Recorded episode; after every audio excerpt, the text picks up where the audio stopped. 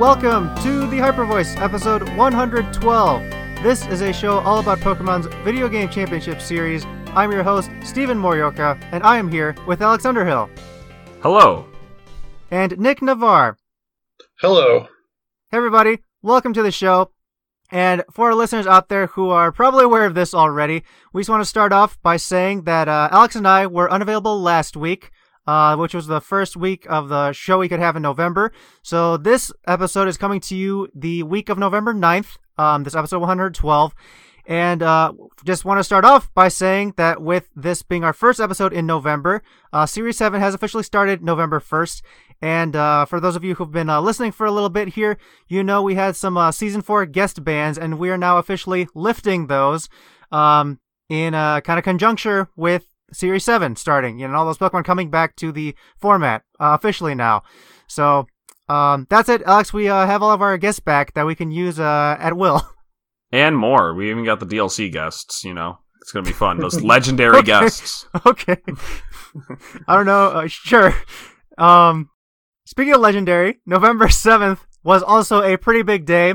Um, not only for Pokemon players in the Players Cup 2, because uh, everyone globally was playing, or wh- whoever was qualified was playing Players Cup 2 on that date, November 7th. It was also a big day um, here in America, in U.S. politics, when uh, we had a big announcement of our election here. Uh, I just want to point that out here. Um, but moving on, um, we're going to talk about the two of you in Pokemon Players Cup 2, your runs, a little bit later on here. And uh, maybe I should just spoil this now, but uh, you two are actually still alive in the tournament. You're both in the top 16. How are you feeling about that? I mean, that was the plan. Uh, it's, it's still working. I like it. yeah, I, I'm pretty. I'm pretty excited. Uh, um, looking to make a much deeper run than uh, the last Players Cup, and it, it feels good to still be in the tournament. Yeah, for sure. It, it felt bad going out uh, week one last time, and to still be in winners, it's uh, it, it feels great. Uh, yeah. It's looking good for us so far.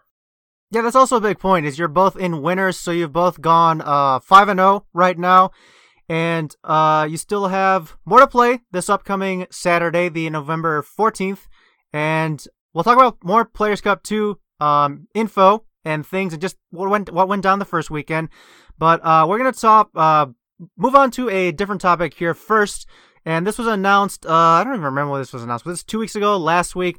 But there was uh information about the uh, trading card game for well essentially there was this uh, thing called the play pokemon team challenge which was announced by uh, tpci but it is for uh, the trading card game only now um, from what i gather here from the article on pokemon that this is a uh, team tournament you partner up with a local store you uh, partner up in teams of four so you have to find three other people to play in this again this is for the trading card game only it is not for us video game players uh, they partner up with the store. They have a bunch of different qualifier rounds. This runs all the way through uh, May 2021, where they're expecting their grand final um, at that time. So, I don't know. What do you two think about just like this uh, format? How it's only for TCG and how it's another more online events for essentially, you know, play Pokemon that seems to be going deeper into the next year. Uh, I really think this is just like a, a fun, fun idea that uh, TCG is getting here, and I would love to see something implemented like this for VGC. Um, Players Cup has been fun, but I do not think that uh, like a like a double elimination tournament every couple of months uh, with like a weird qualifier is the best exa- like the best of what we can be doing online. Uh, we've got strong grassroots uh, options available, and they've been going strong for during these uh, quarantine times. But I feel like we could have more from the uh, the official circuit, and I, I would just love to get that feeling of uh, having like tournaments frequently that people cared about. Uh, you know, it, Series Seven has been fun, um, but like for a lot of my friends, it ended last weekend, um, and I, what what is there for their for them to work towards now? You know, there's just th- they just get to cheer on uh, me and Nails and like I guess uh, play on the ladder if they want to. I think it would be really cool if we could get some more official circuit stuff. Uh, one thing that I really like about um, the event that they've announced is that it's the first time the TPCI has done an event, to my knowledge, that isn't just uh, strictly an individual tournament. Uh, the fact that the fact that it's a team tournament is just completely new, and um, that specifically is something that I'd really like to see them uh, get into for VG uh, because I want to team up with my friends. Uh, yeah. It sounds like an absolute blast. It does sound really, really cool. I agree. Like, uh, whether you're teaming up with people from like your region or just in general, like team tours are certainly different, and I think it's very fun. Um, you know, I've definitely like practiced a lot with like friends on ladder, and it's always fun to play games with multiple perspectives uh, being used. Um, there's like always like the Dojrio Cup and stuff that uh, oh, we've I remember that. like grassroots, you know, like these like fun little uh, team tours, and then uh, I'm sure Nails can speak a bit more on this, but like you know, you've played in like Smogon team tours, and uh, you know, there's just like a, a fun aspect to playing Pokemon with your friends. Yeah, it's a comp- there's a lot of different dynamics that you just don't get playing uh, as an individual, and um, I, I, would love if VGC, uh, like the official circuit, got to experience that uh, as well. Yeah, so to bring up uh, one of Alex's points is that how you know the both the players cups they've been uh, you know fine tournaments to hold both in the summer and the fall here, but the holdover is just um I feel like the gaps in time and when people are playing are just too long. Like where for the most part the you're only playing on a few days and there's just a lot of sitting around in between all those uh, tournament days and uh, tournaments. So I like to see just something more consistent, so we're playing a little bit more often than just uh, laddering. You know, playing in more official things than. Um, I just want to see some more consistency with uh, the frequency in which we're playing. Um, one of uh, Nick's points about the team tournaments is, you know, I think it'd be really cool just to be able to partner up with uh, your friends and uh, just try something like this out in an official capacity from them, like you mentioned. So, um, you know, I, I wonder if they, uh, it seems like they wanted people to pick local stores around them. And I don't know if you have to also partner up with people in your local area. See, like, Alex, I know if you and I wanted to be on a team, we probably could because we're in the same city. But I don't know, like, if, say, hypothetically, if we wanted to add Nick to our team, would we even be able to do that? I don't know. Let's strictly gone... leave that at let's strictly leave that at hypothetically, okay? Do not extend I... that any further. I've gone to Chicago locals before, um, but I've also gone to Toronto locals before. Um, so and they're about the same distance away. And I'm not sure if I'd be in either um, region. I, I assume it's that's like square in the middle of gray area. Um, and I, I don't know how they're ruling it. I haven't paid too much attention to the event. Um, I assume they're just treating it as a fun event and not taking eligibility uh, restrictions too seriously. Yeah, my thought was like maybe it's uh I, I know that when you use the official Pokemon event finder, there's like uh a distance you can use from uh, an address, you know, so you might put your home address in and say, "Oh, what are all the events that are within 250 miles of me?" That's like the highest it'll go.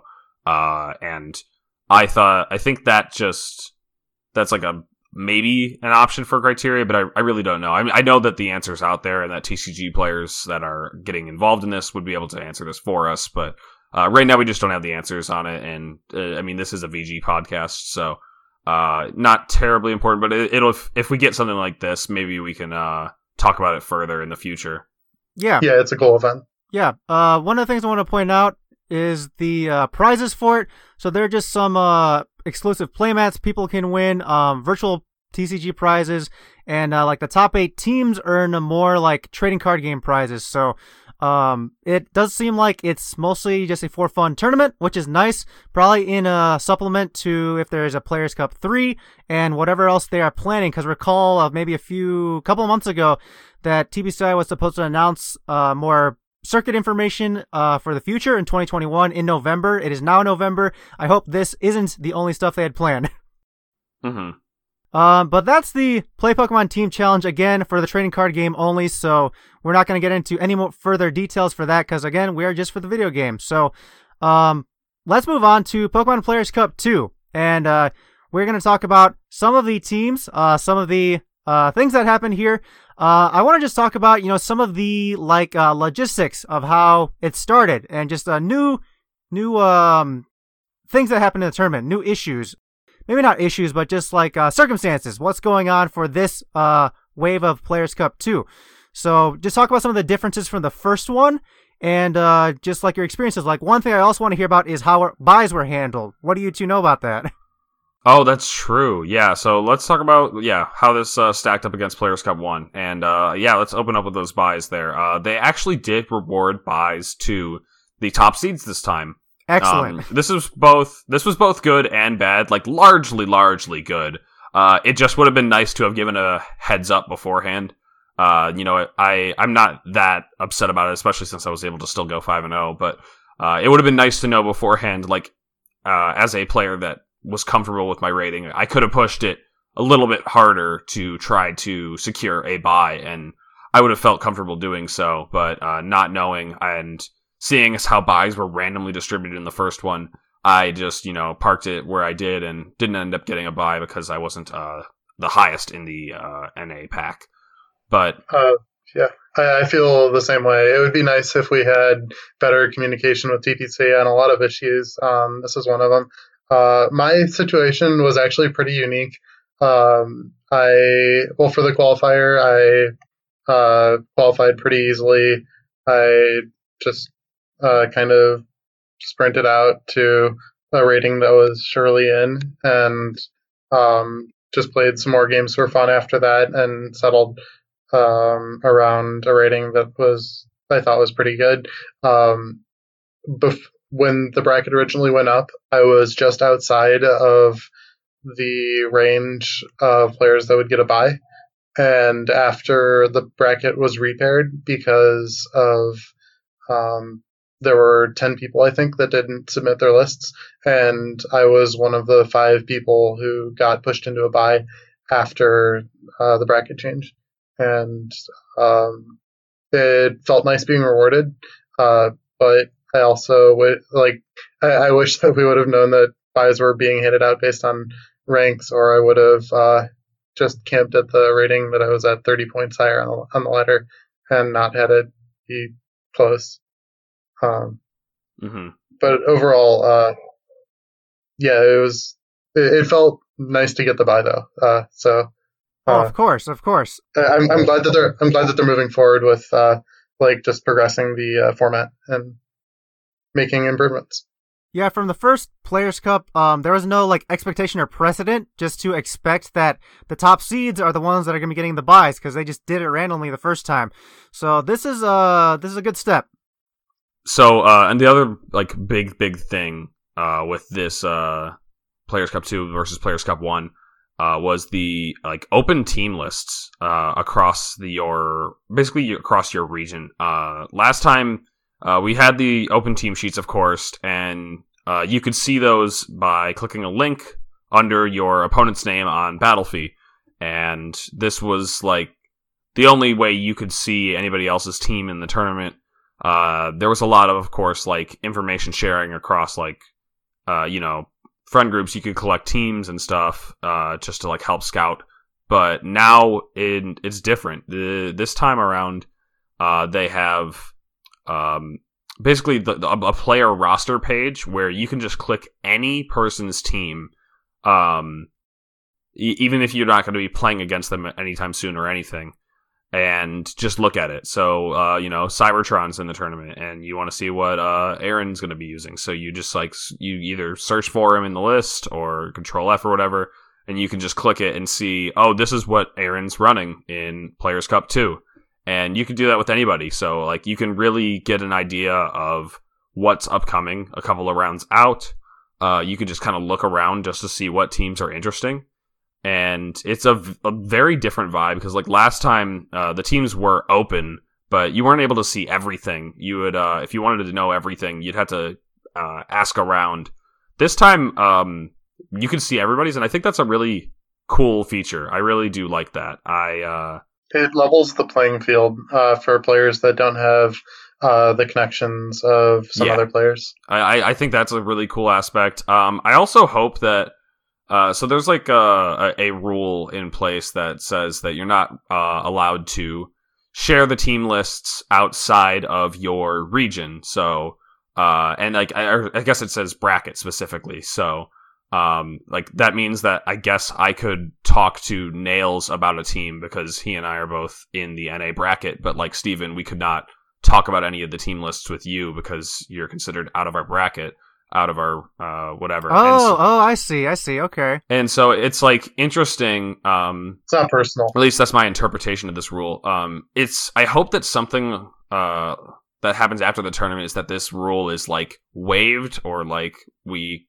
lift it. Lifted. Yeah Yeah. It so that we can uh, just kind of like do open stats on these. Um, I know a lot of people that are like really good at creating cool, detailed Pokemon stats and graphics, and there's a lot you can do with an open team list tournament. There's like we could just do so much with this. We've never had this available before. yeah, this is totally new from uh, an analytics perspective. Um, just to have this much data uh, available, uh, like and easily collectible.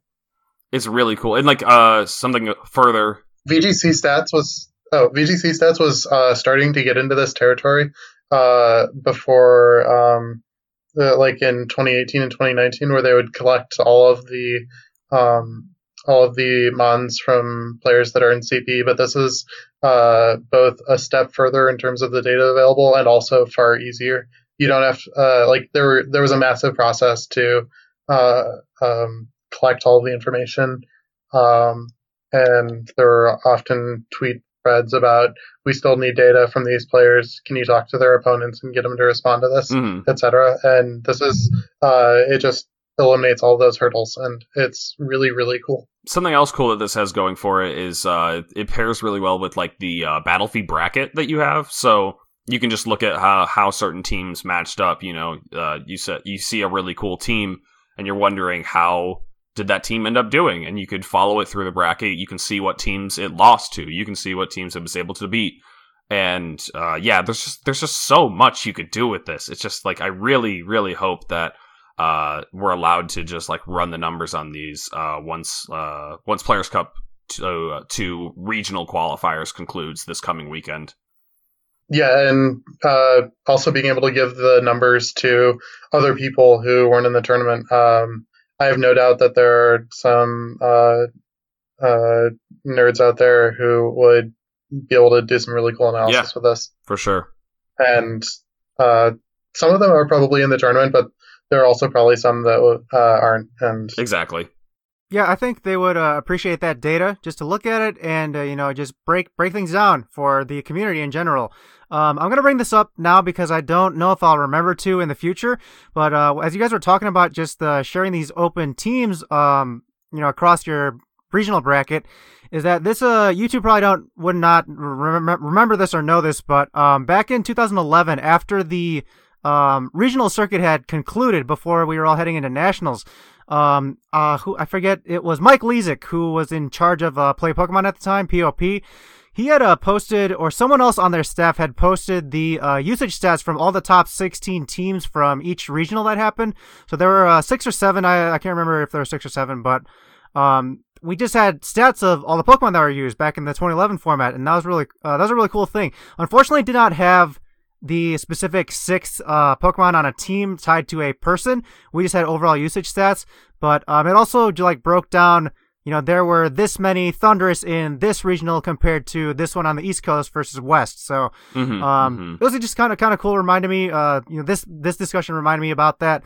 But you know, this is a this is a neat feature for the Players Cup too. Um, I don't know if it's going to come.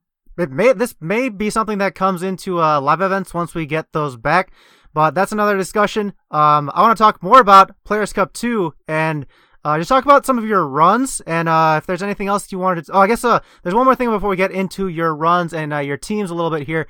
But that is uh, just the difference between Players Cup 1 and 2, these region qualifiers, is you're playing these over two weekends instead of three.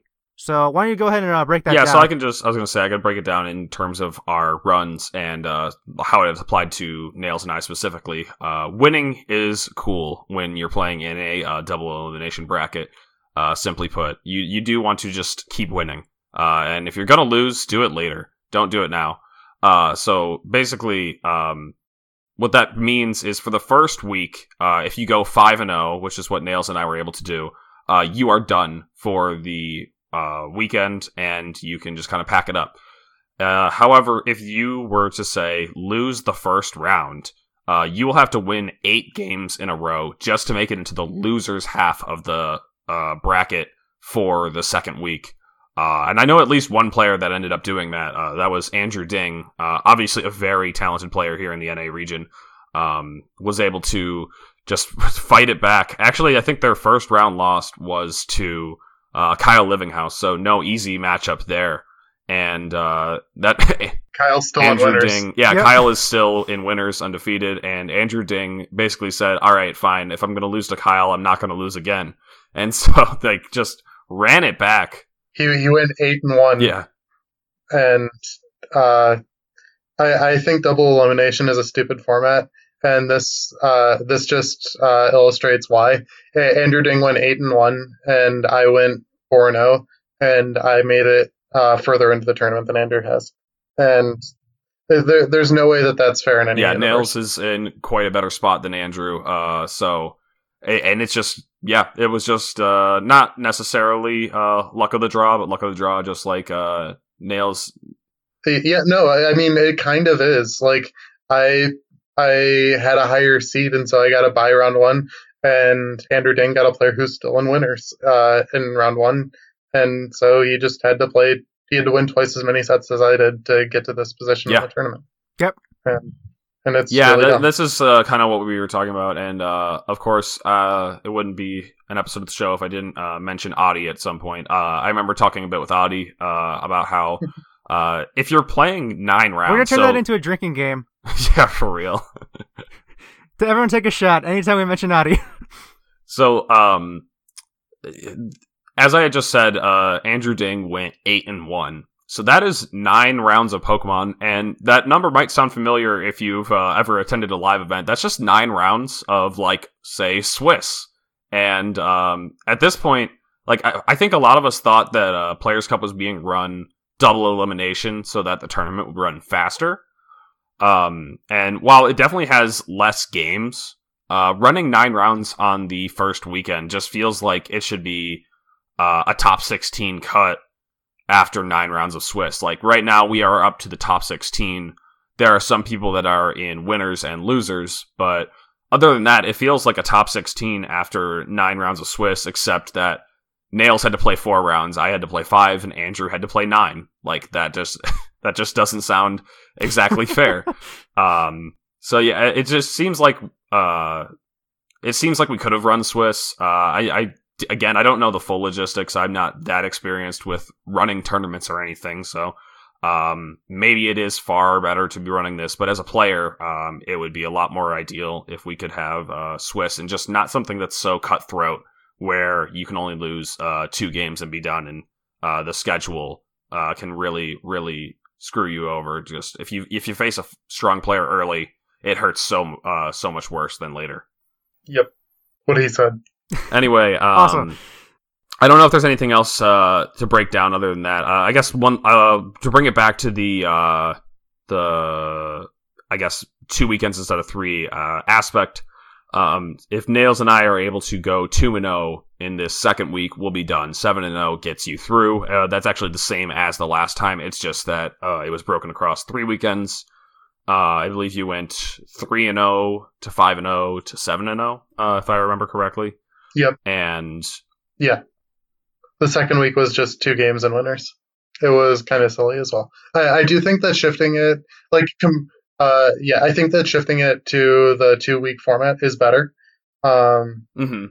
like, uh, the amount of Pokemon that we played on week one, uh, was fine. Like, it, it wasn't too much Yeah, Pokemon. I agree. uh, just, uh, and yeah, it, it was kind of silly last time, and I like that they're improving it, but we're still on double elimination, so we still have a yeah, ways to go. yeah.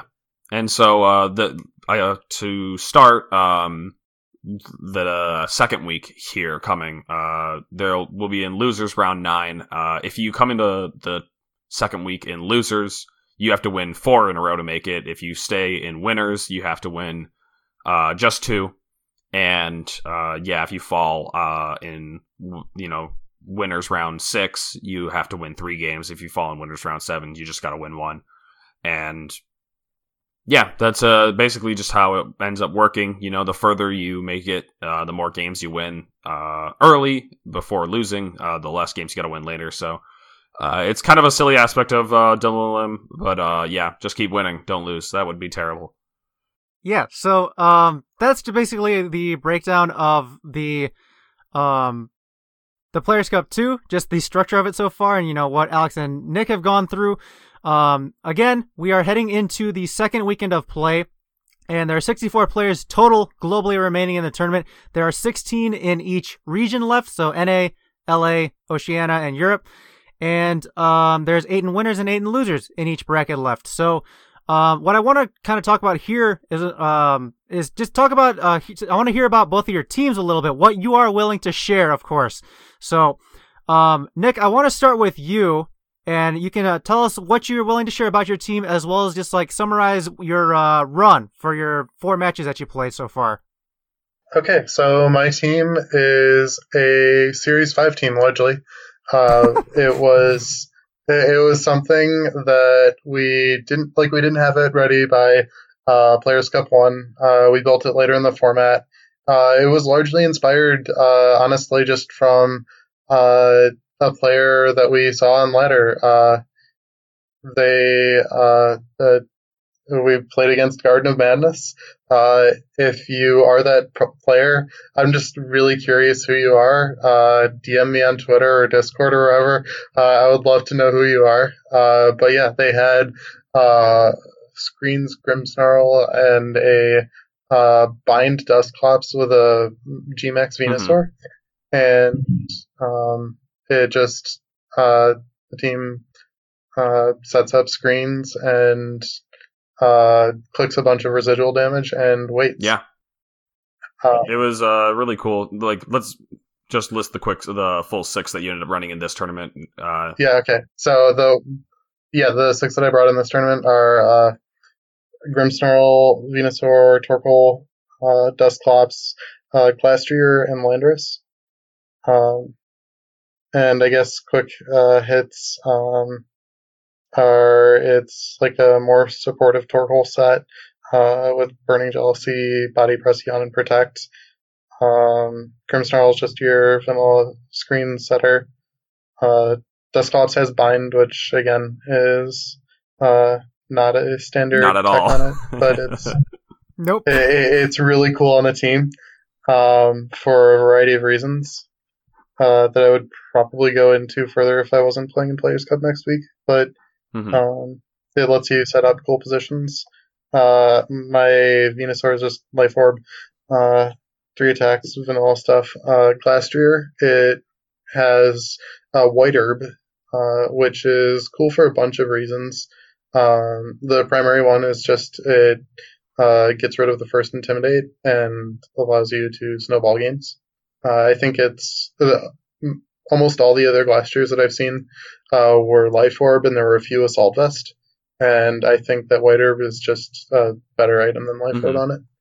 At least in this situation, because uh, Life Orb uh, basically, uh, like Glastrier is absurdly bulky. It's 580 base stats, and uh, none of that, and it isn't wasting any of them in special attacker speed, so it's just really strong and really fat, and having the life orb uh, just whittles the horse down for your opponent and you just force them to deal 100% of the damage to it if you don't have a life orb. Yeah, I do really like that aspect of it. Just um, it, it's a Pokemon that can enjoy that extra push of life orb, but because it's got such insane bulk and is able to kind of stack it with uh, max ground boosts or uh, I, I mean occasionally max steel depends on the set, but uh, it's a Pokemon that is really really hard to take down when it is Dynamaxed and uh, like you said, uh, White Orb kind of deals with the intimidate uh, aspect, so um, you don't have to switch it out uh, or worry about any kind of drops, and it really allows you to just run away with those uh, beast boosts or those uh, those neighs, I guess. Those Chilling Neigh boosts, yeah, they're they're, they're, abs- they're, absolutely beast boosts, yeah, um, and yeah, it um, it's pretty cool. And then AV Landorus behind screens is just uh, a menace. It's hard to remove, and it felt like a cool uh, last round for the team. Yeah, I remember uh, being a big fan of the uh, the original team in Series Five, um, and uh, it's just fun to see Bindclops added again. Uh, just really, really cool. Um, Um, oh, um, uh, yeah. I was just going to go ahead and start talking about mine. So if you have anything else you want to mention about yours, go ahead. Um, I'm the only Landorus that's still left in winners bracket in NA, and um, I think that people are sleeping on Landorus, which feels like such a weird statement to make. Um, but it's it like look at those stats; it still does the Mhm. stuff. Um, Yep. my uh, I'll also say my Landorus is, if not unique, like very uh, it, it has Stone Edge over Rock Slide. I don't think Rock Slide's Rock Slide's an especially good choice in a Dynamax format because um, like honestly, a lot of the Rock Weak Mons are just going to shrug it off and maybe even get a weakness policy boost if they're maxed. And Stone Edge allows you to target uh, either the the flying mon or whatever that you want to hit with Stone Edge, or just avoid hitting it um, and still have rock type coverage. Um, so that's um, just a note about Landorus. Yeah, I do like that aspect of it. Um, just it, Rock Slide is just so so weak into uh, a format where there's plenty of flying types with weakness policies, and uh, you can't flick, flinch Dynamax Pokemon. So, um, you know, what's the benefit there? Yeah, I was just gonna say the same same kind of thing there. Um, Landorus is still a strong Pokemon, so um, you know maybe it is being slept on here. You know, is it still on uh, some other teams around? We can see throughout the bracket as well as uh, two more in North American uh, losers bracket here. But um, you know, sounds good. Sounds good, Nick, uh, about your team there. Let's uh move on to Alex's here, and uh, oh boy, now what's wrong? Alex, you can tell us the story here, but when you when you when you messaged me, um, what was it last week? We were talking about something. You were your message. I was uh, we were messaging about something, and you told me this is what the you, what you're using. I thought you were uh, trolling me. like I thought this was a joke. But go ahead and talk about your team here. Yeah, I'm sure so everyone wants to I, know I am going some to be baseline details. talking about the faded combo, uh, Weezing and Regigigas. Um, yeah, it was something that I never thought I would use. Uh, to quote myself, uh, when I was practicing with uh, my good friend Raghav, uh, I was like, "Yeah, Raghav, this team is fun, but I could never bring this to Players Cup because if you got knocked out of Players Cup using Regigigas, you just feel like, man, I feel like an idiot." Ah, just, but of course, you can't feel like an idiot if you don't get knocked out. So that's the plan here. Uh, Reggie, I have Weezing Reggie Gigas, uh, Urshifu, uh, Single Strike, the Dark type, uh, Tapu Fini, Rotom Heat, and Regieleki. And yeah, the the team was built by uh, my good friend Kunal. Um, I kind of jumped in on it a little bit early, uh, close to when it was in its final form, uh, and just said like, yeah, I think this is actually way stronger than it deserves to be. Um, what Regigigas uh, allows you to do is use Weezing. Uh, Weezing is a Pokemon that uh, people have wanted to, you know, make use of ever since uh, it was announced, and it, it's just got such a cool, uh, unique ability to it. Of course, with that neutralizing gas, of course, ignoring and turning off all abilities. Um, but it's I know I don't think it's ever had the the partner uh, the perfect partner as as it has now with Regigigas. You know, there's a lot of Pokemon. The strongest Pokemon seem to make use of their abilities. Abilities are quite insane uh, and usually busted. Like you know, you look at oh, Regieleki, a Pokemon that is uh, viable almost exclusively because of its ability. Uh, it, it's obviously not viable for its move pool. Its speed is neat, but you know it, that ability is really really nice, uh, and it goes for a lot of Pokemon. So, um, you know, Regigigas is of course a Pokemon that is only uh, hurt by its ability and uh, has otherwise pretty good stats. You know, it's a very bulky offensive Pokemon, and Absolutely phenomenal stats. yeah, I mean, like it, it's uh, it's a big guy, but um, It's got all the stats in all the places. it's just just kind of like Ice Horse, right? You know, um, Yeah, exactly. yes, yes, it has very good stats. Just the problems that plagued it in the past was actually in, plagued it in the past were was its ability, slow start. yeah. So Also a little bit of its move speed pool. attack in half. Uh, I think it, it got protect only in this gen. It did. Oh, finally, nice. That's a good, uh, good important aspect too. Like, uh, yeah, I kind of like I'm using a pretty standard what you would see in like VGC set, which is just like three attacks and protect. and uh, until you said that now, uh, Nick, I had not quite like uh, internalized that that I get to run protect now because of the changes that have been given to Regigigas. oh, that is funny. Yeah. So um, it's also it's also really funny that they um, uh, you're running Giga Impact uh, because it doesn't get frustration uh, in changes that were I think we can say were largely aimed largely aimed at Snorlax. Mm-hmm. Mm-hmm. Um, and it's just um, it, its no- only normal move that's any good is actually just fine because of uh, Dynamax. Like it, it's just the strongest option, anyways. Yeah. Yeah. And I like also the animation just fits it perfectly. Giga is in the name anyway, so Giga Impact is great on Regigigas. Uh, and then I also just had like I guess I'll mention here high horsepower Ice Punch and Protect. Uh, the Weezing was like uh, Sludge Bomb, Will O Wisp, and Taunt and Protect. Uh, and it's just really nice to have a uh, such a supportive partner that can really take advantage of what Regigigas is putting out, which is those max strike uh, speed drops. You can uh, Will O Wisp any physical attackers. You can taunt uh, speed control Pokemon uh, that are trying to set up Trick Room, or maybe a slower Tailwind Pokemon, uh, though that doesn't really exist in the format. Uh, and then Poison is just like decent coverage into a format where Tapu Fini is number one right now. So um, yeah, it's just like a solid partner. I should mention that this is just regular Weezing. Uh, the reason that we wouldn't want to run uh, Galarian is because uh, it mostly just adds an extra weakness to hit Weezing with super effectively. Uh, and I, I, still very much enjoyed those uh, attacks and protect, and would probably not have opted in for the fairy move. And so uh, I did not want to have the weaknesses that come with being a fairy type. even if it did allow me to be immune to like dragon or something like that, it didn't. it didn't end up adding up to be much better defensively. Uh, so I want to mention here really quick though. Uh, this is pointed out to me by my friend James, who is at hjav or hjav underscore on Twitter, and uh, I, you know, most of the stuff that I say on this podcast uh, just like comes out of my mouth, and I never think about it again because uh, I don't listen to the show. Um, Stephen does the editing, of course, and uh, I just you know I say these things and forget. just fire them out there. And uh, I had said, like, when we were talking about Weezing Regigigas in the past, uh, to just not even bother using it. And uh, I also uh, we were kind of. Yeah, we were trashing it, basically. I was also spreading a bit of misinformation, though unintentionally, uh, because this was actually just based on what was uh, the mechanic on Showdown at the time.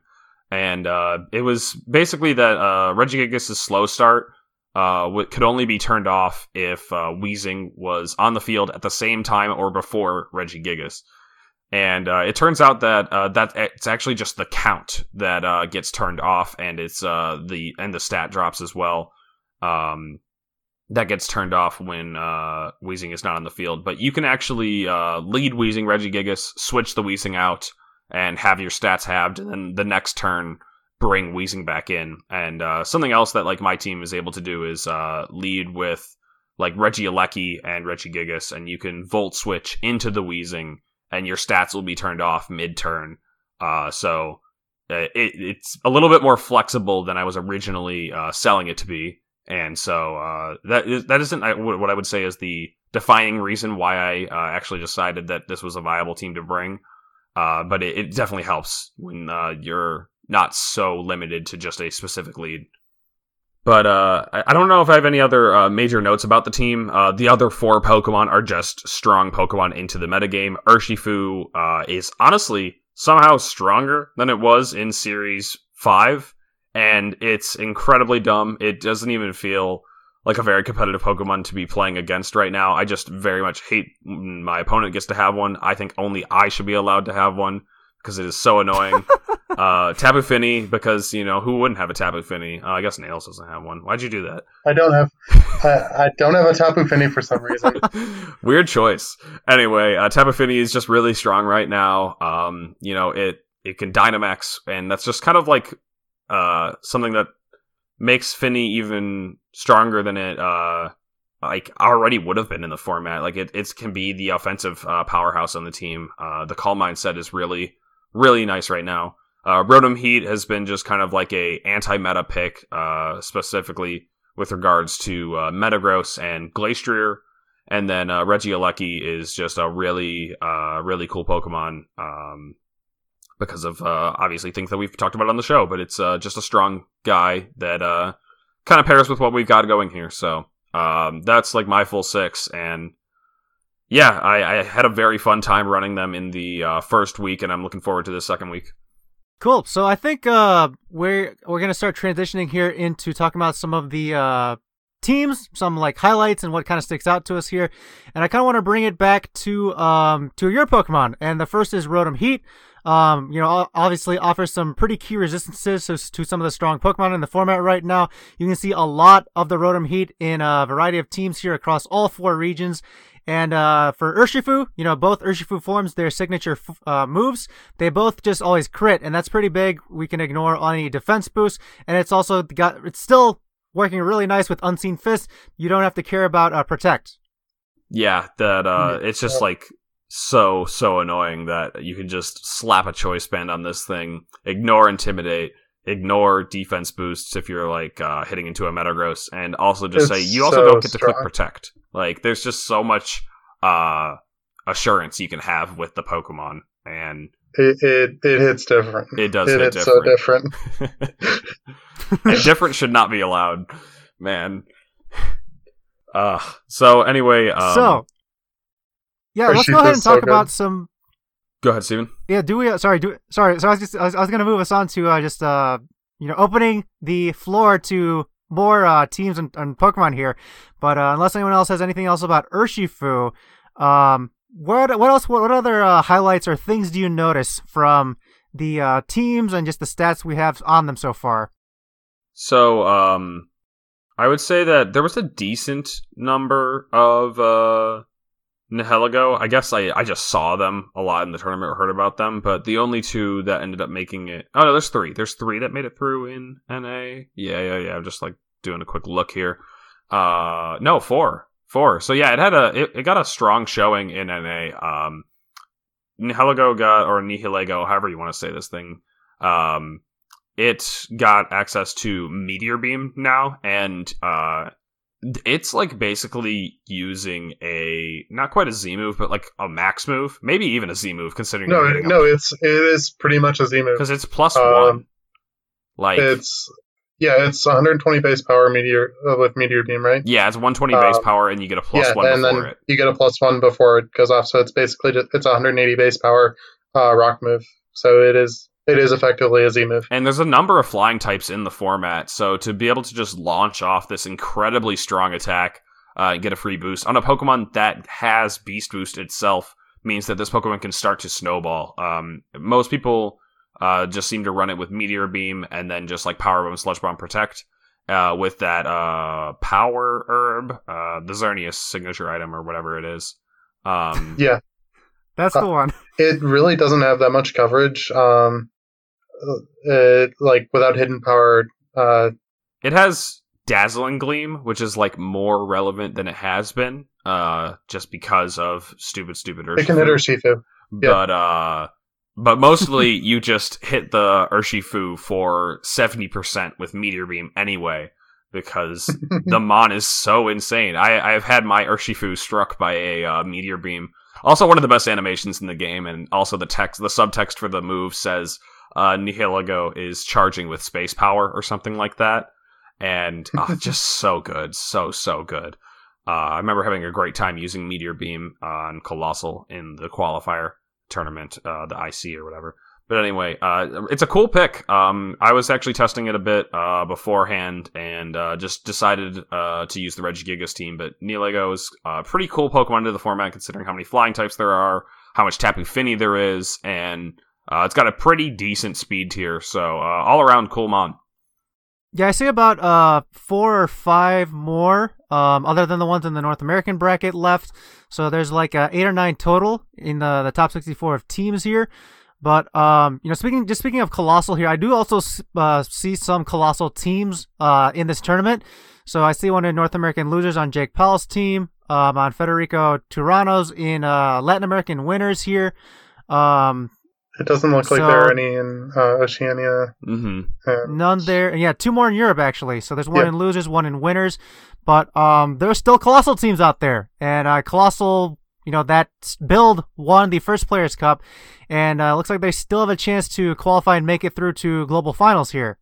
Yeah, so uh, Still works. Cole was one of the Pokemon that uh, immediately I thought was going to be strong just because we were going into a format with so many uh, flying types, and it would be nice to uh, be able to just hit them super effectively with the move that deals uh, insane re- residual damage. And uh, I, I ended up playing with it a bit, and it just wasn't working as well as I'd like, uh, largely due to Landorus. But uh, maybe it's now better, as we've seen, uh, quoting Nails earlier, that Landorus is a bit slept on. Terribly weird to say. Um, it's just not getting as much representation as we're used to seeing in old formats. Uh, Landorus usually a top tier Pokemon, like number one in usage, kind of uh, top tier. Uh, Tapu Fini is just kind of pushing it out, and uh, I, I don't know what exactly is what's keeping Landorus's usage down. I feel like a lot of people were just uh, annoyed with how much anti-intimidate play there is. Um, but it's very interesting. Uh, I, I don't know. Do you have any more Landorus thoughts, Nick?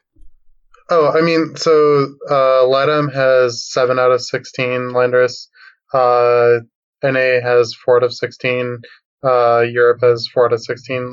Um, and there's six out of sixteen in Oceania. So it's not um, it's not getting it's not like crazily slept on or anything. But um, yeah, fighting fighting Lando with Cole doesn't seem fun, and also fighting Finny. Um, they can just uh, max into you. I, I guess they generally have a Gastrodon, but uh, they can muddy water, and it's just Gastro can't really side proc that effectively. Mm-hmm. Um, so yeah, it's just like some meta hostility, and considering the amount of uh, team real estate that you have to dedicate to setting up a call, um, it's just harder to get through a tournament with it than it was in the past. Oh, can we mention? We need to like make a uh, mention a uh, like interesting trend that uh, is almost like I guess something that we didn't expect, uh, and that's Metagross. Metagross had a very poor showing. Um, Met- yeah, Metagross uh, really underperformed, honestly.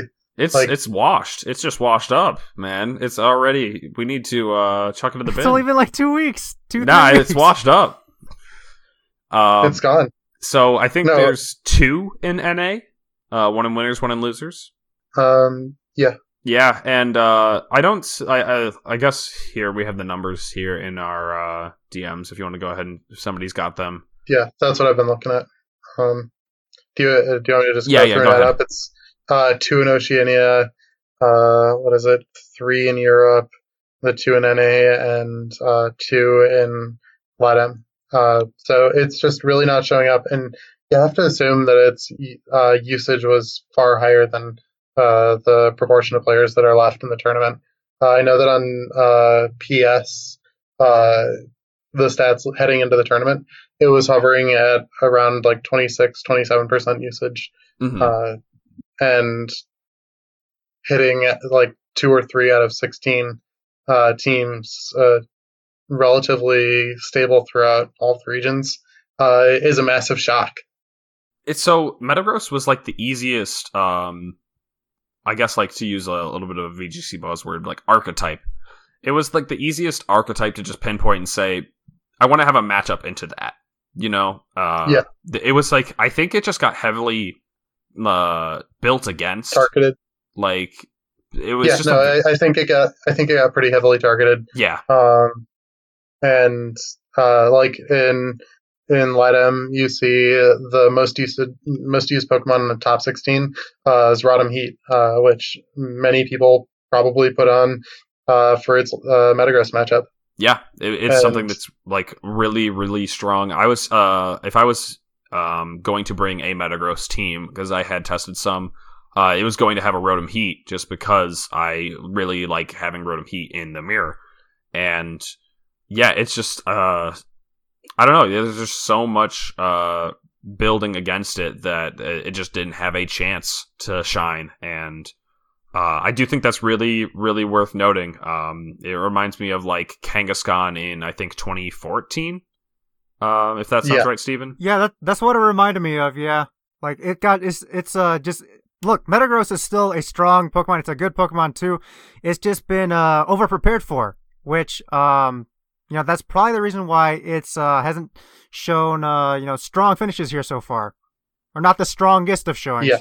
I, I think that as the format progresses, Metagross will uh, reclaim some ground on the field.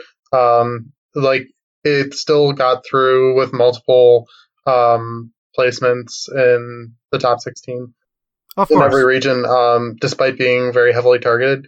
Uh, some of that, excuse me, is probably because of uh, how many there were in the field, but um, it's um, it, will bounce back. Uh, how far depends on um, like how all the teams are put together. Um, basically, you weren't allowed to show up to the to the tournament uh, with a half baked Metag- Metagross team and assume that it would just put in the work. You really needed to have a well constructed team, um, and that is that is a really tall ask for two weeks into the format. Mm-hmm. Um, like like you needed to be ready to deal with the counters. Um, to to your uh, you need yeah people had their Metagross counters, so you needed to have the counters to the counters, and yes, um, yes. that's that, like I said, that's just a really tall ask for two weeks into the format. Uh, I definitely tried to build with Metagross before the tournament, and I just couldn't get anything that I felt was like uh, busted enough to uh, justify bringing, considering uh, how heavily targeted I expected it to be. Mm-hmm. Um, Yeah, Yeah, early format is very much about uh, finding things that people are going to be uh, underprepared for, in my opinion. Um, you know, there's like Regigigas or a Series Five team. yeah, like of course Regigigas. Another one that um actually got two appearances in uh these top 64 teams. Um, but uh, and it was something that I was considering is Regirock. Um, The Rock. I uh, I Oh, was having yeah, a lot yeah, of fun testing Regirock for this tournament, and it was my number one for uh, most of the two weeks of prep. Uh, I brought to brought it to the VR tournament, and then I uh, ended up tweaking it a bit. Um, I actually had a friend who was able to uh, top the showdown ladder, uh, got to like 1870 or something um, rating and like a really high GXE with uh, Regirock, and I was just like, wow, maybe this was the team to bring. Obviously, I don't regret going five and zero with Regigigas, but the Regirock team that I made was uh, pretty pretty solid. Uh, I think that um, Regirock is a pretty fun Pokemon right now. Um, I was just using it with uh, Misty Seed and Curse, and just like three attacks: uh, Body Press, Rock Slide, and Ice Punch. And uh, it does actually pretty well into the metagame. Uh, it's tough to find a rock Pokemon in the format. Uh, Tyranitar is not the hottest. Um, there's Nihilego and Cole, which are like decent, but they feel like they need to be built around. And uh, Regirock, I would not say uh, you can't not build around it, but it just felt like a Pokemon that I would uh, click curse with, and if they let me do it, then it was like okay, good game. And uh, otherwise, they had to like double into the rock to kill it, and I was like usually fine with it. I was like, wow, you were that scared of a Regirock, feels bad. Regirock is uh, potent. It is. It's, and it's fun. really it's it's really fun to watch uh, uh, to play with and to watch Alex play. And yeah, I've I, Yeah. I've got some fun replays of the the Rock just going insane. Uh, I do really love that Pokemon. Sad I couldn't bring it, but uh, I ended up you know upgrading to a team that has two Reggies, so you can't go wrong there. I mean, with um, with the Regigigas and Regirock and uh, Regieleki was pretty well re- represented, but um, you know those two, you know, you brought like half the Reggies uh into top sixty four here, and you got two. Wait a minute, I just realized I'm also like the uh, I have two unique Mons across top 64, right? Yes, the yes, absolutely.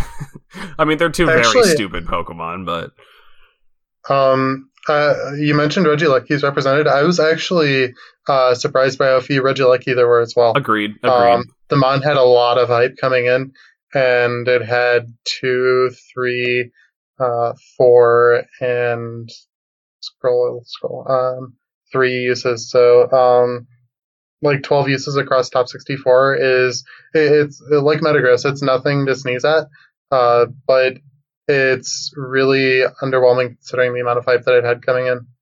Um, and that also could be uh, because of uh, people preparing for it. Um, uh, but it's also just such a weird mon. Um, and yep. in terms of its coverage, like uh, you can very legitimately run Hyper Beam as a coverage move on that, and I'm not sure if that has ever been done in like the history of Pokemon before. and like I'm an R- I'm an RBY uh, player, uh, and even when uh, uh, even back then you didn't really run it as a coverage move, uh, and it's just really funny to think about think about it in that respect. Mm-hmm.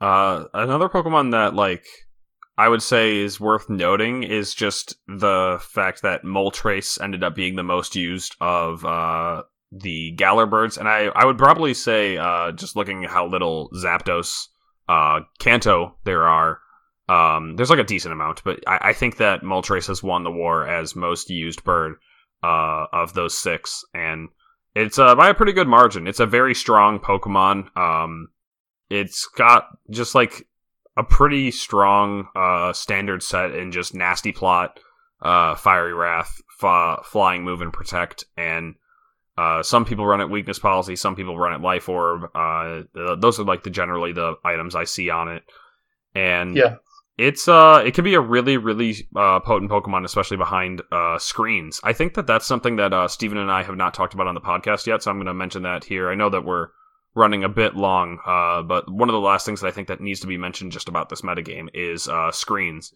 Uh, screens is something that um, my uh, team building group and I had kind of like clued in on uh, pretty early on, and that was largely because of uh, Garden of Madness, because of uh, Grimmsnarl, I would say, at least in my opinion. Yep. Um, and we just we thought Grimmsnarl with dual screens was really really insane into a format that has a lot of bulky offensive Pokemon. Um, it's just nice to be able to outbulk them and uh, yeah. to you know the damage output is uh, just pretty absurd sometimes, and uh, toning that down just a hair uh, allows you to play a more controlled uh, pace. And so, like the the Grimmsnarl uh, set that, uh, and like I had a Grimmsnarl on my Regirock team. it's just a Pokemon that really just allows you to just make the most use of your other three Pokemon while also not having a dead slot. Um, Grimmsnarl would just typically run uh, screens and then dual stab with like uh, Spirit Break or Sucker Punch,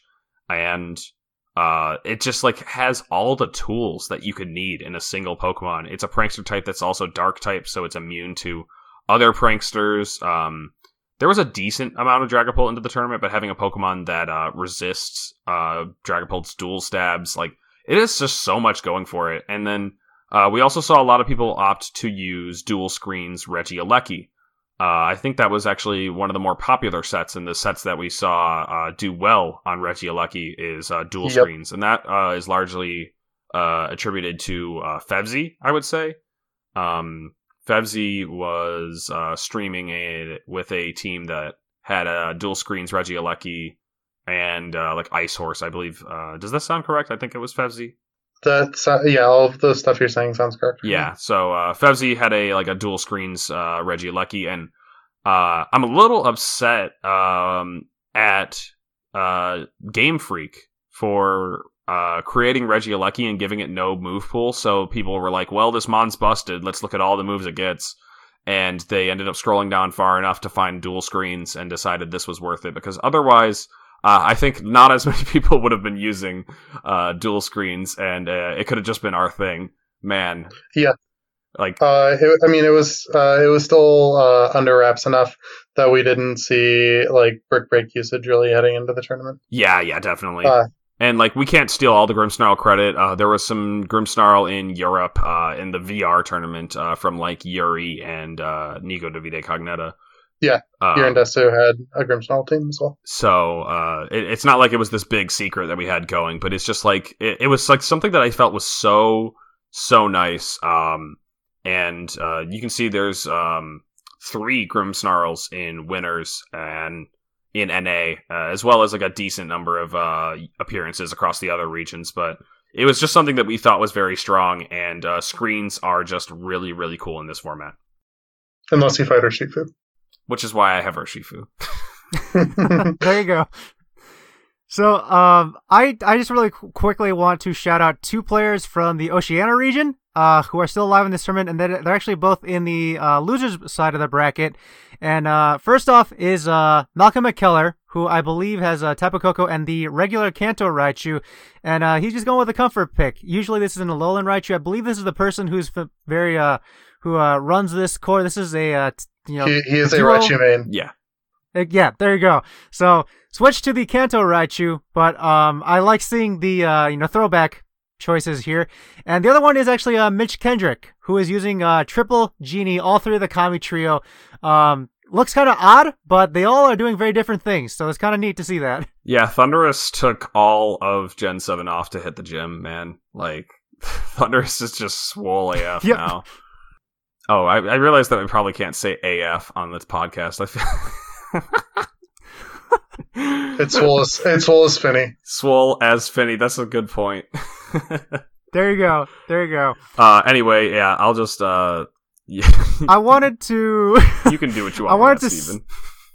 I wanted to ask you too if there were any last um opinions here you have about the uh you know top remaining Pokemon left in this tournament and what we've seen so far. Otherwise, I want to uh you know move on to our last topic and just talking about we have information about the stream now. Uh, any last takes from you? No, no, let's go ahead and uh, mention the uh, the stream here.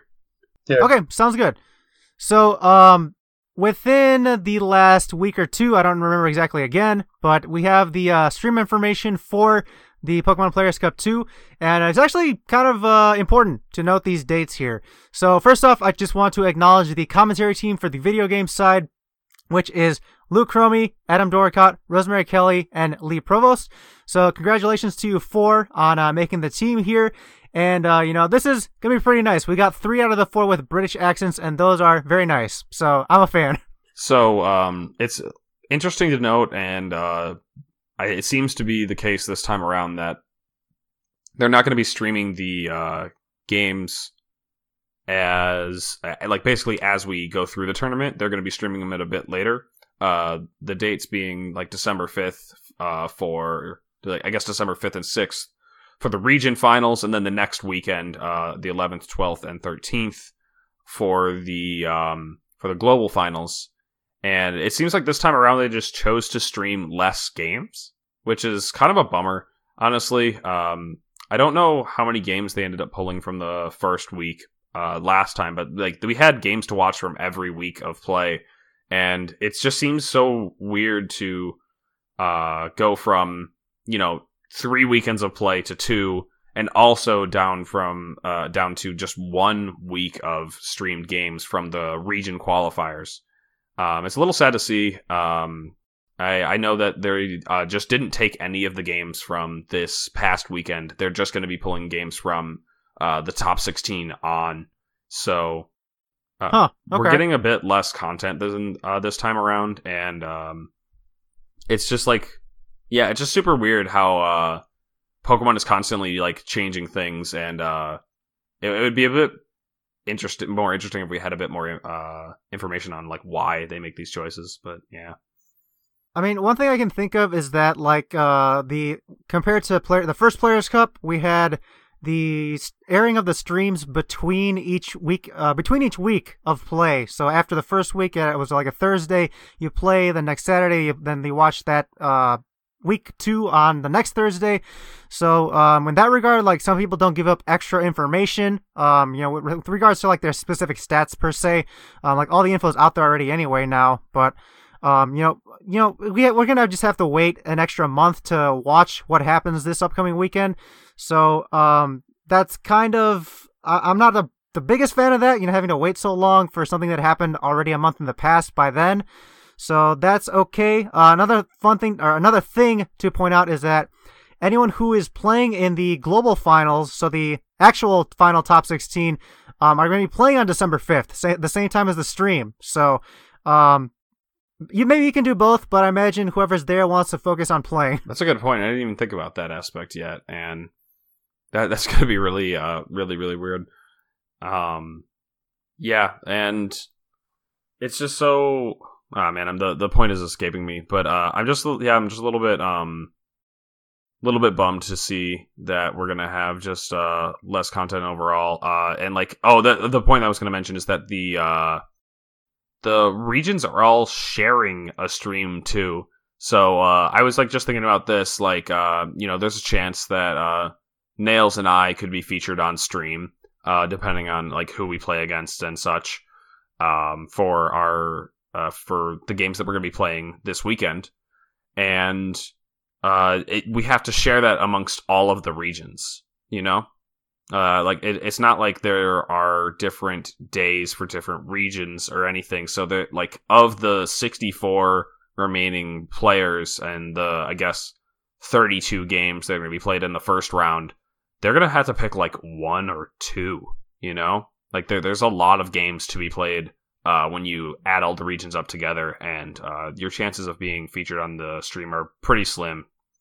Yeah, like Um, uh, Go ahead, go Nick. Go ahead. Oh, uh, just are they gonna show all of the finals and then uh, just uh, are they going to like skim through the games and see, ooh, this looks interesting from a thirty second uh, glance at the game? Like, like uh, I I don't know how that's gonna work. They're probably gonna get Regigigas on. I don't know.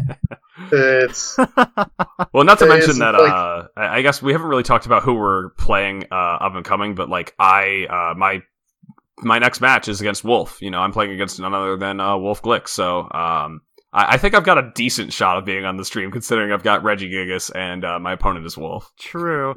And Nick, who is your next round opponent? I fight Chemo, uh, close friend, uh, Chemo Yep. Nishimura. So Yeah, we had Chemo on actually like two or three episodes back. um, yeah, looking forward to it.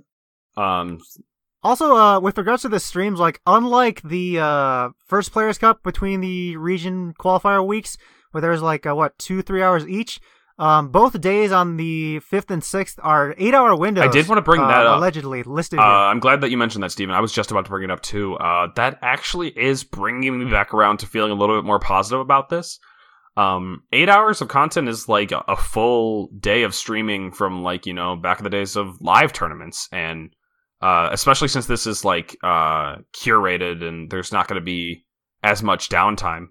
if it's on delay, they don't have to uh, have the break times between. But honestly, Uh, I wish the they rounds. would, just because I'm a little sentimental. You know, I I, I would just want to listen you're to all like about the twenty. You're all about the twenty minute uh, music uh, break. Yeah, yeah. I, I really need my license free the music. countdown. Uh, just like st- sitting staring at a waiting screen. yeah, you gotta you gotta miss those uh, promo videos too. Also, you say like back in the day, it's been like it's only been nine months. It feels like forever though. Uh, I mean, nine months is a pretty long time, Stephen. You could have a baby by then. right? Wow. I mean, what do you call this podcast? Uh, what? I don't know. Uh, baby and Stephen. okay, okay. So yeah, uh, I mean, eight hours between the two days is significantly more uh, content. That is like actually really, really nice. Uh, that we're going to be seeing uh, at least a lot of uh, content in those two days. Um, of course, uh, I will not be watching uh, any of the December fifth stream. I'll be too busy playing in the finals. Of course. Uh, I'll, I'll make sure to cheer you on from Twitch chat. You're just gonna get banned. Don't do it. Wait, but cheering me on Uh. from Twitch chat. That, They're gonna time you out. this just reminds me of like my uh trolling in uh the last players cup stream where i was like oh man like who do we think's gonna win and it's just like oh we already like this is pre-recorded and i was like wait it's pre-recorded what We knew this a month ago. so I'm, just, I'm looking forward to that again Anyway, I'm just glad we have a stream. You know, glad to have this confirmed, and it looks like it's going to be a you know nice fun weekend to watch. Pretty much almost the entire day there. yeah and we get three days of eight hour streams for uh the next weekend uh for the global finals uh, at least is what i'm seeing here Yeah, yeah. It seems like too with uh, all the players left so far that they won't have to skip matches either, which is good. Yeah, yeah, we might be able to just get all the games. Uh, I don't know how that uh, works out time wise for a typical Pokemon game. I'm sure somebody could run the math on that. I'm not going to do it now while we're recording and while we're running long because we've been. Uh, I mean, they, they, also have TCG, but uh, Yeah, they should still be able to fit everything. Uh, it seems like I think they're doing two separate streams. Oh, seriously? So we just have like uh, three eight-hour blocks of VG content? Um, what makes you Maybe not. Maybe. Oh, th- oh yeah, yeah, yeah. Three for the global finals. You mean? Yeah. Yeah, yeah. I think so. Yeah, so. for global finals, it looks like um they're gonna be split on the first two days, and then the final day on the 13th we'll have like the last few stages of both TCG and VGC at the end there. Mm, okay, because the first uh, for the region qualifiers, it just says you can check out the video game on mainstream. Let's go. While TCG is resigned to their uh, Twitch.tv slash Pokemon TCG. Ha, we get the mainstream. Love being us. We're the main game here. Let's be real. We're the ones that bring the viewers, of course. Yeah, yeah. Who's gonna watch card games on Twitch? People do. People do. It's just like it's really boring. I'm sorry, it's really boring. Um, I think that's a wrap. yeah, I think that's a wrap. Yeah, like uh, there, I don't have any other thoughts on the uh, stream here. Looking forward to watching it, uh, like a month from now, when you know, when that comes up. But um, yeah, Yeah. and- More importantly, the uh, two of you, instead of worrying about the stream, you two need to worry about uh, playing this weekend. So, um, let's wrap up the show here. And uh, Nick, just want to say thank you for being on here with us. We appreciate your time. So, uh, thank you for being here. It's great to be unbanned. Thanks for having me back. Always a pleasure. And with that, remember you can find our show in a variety of places. You can find us on uh, Apple Podcasts or iTunes, Google Podcasts, and Spotify are some of the highlight platforms there. You can find us wherever you can find your shows. Remember to leave us a review to help us with visibility so that others can discover the show. And um, remember to just tell your friends about us if they're interested in a show about competitive Pokemon that they can find us here on the Hyper Voice. Lastly, you can send your comments, questions, and feedback to our email, vgchypervoice at gmail.com. You can also find the show on Facebook and on Twitter at the Hypervoice. And you can also find the three of us personally on Twitter as well. You can follow me at Super Morioka. Alex, where can people follow you? you can follow me at Lexicon VGC. And Nick, where can people follow you? You can follow me at NailsOU. Awesome. Thank you, the listener, so much for listening. We really appreciate it. And stay tuned for more of the Hyper Voice. Alola.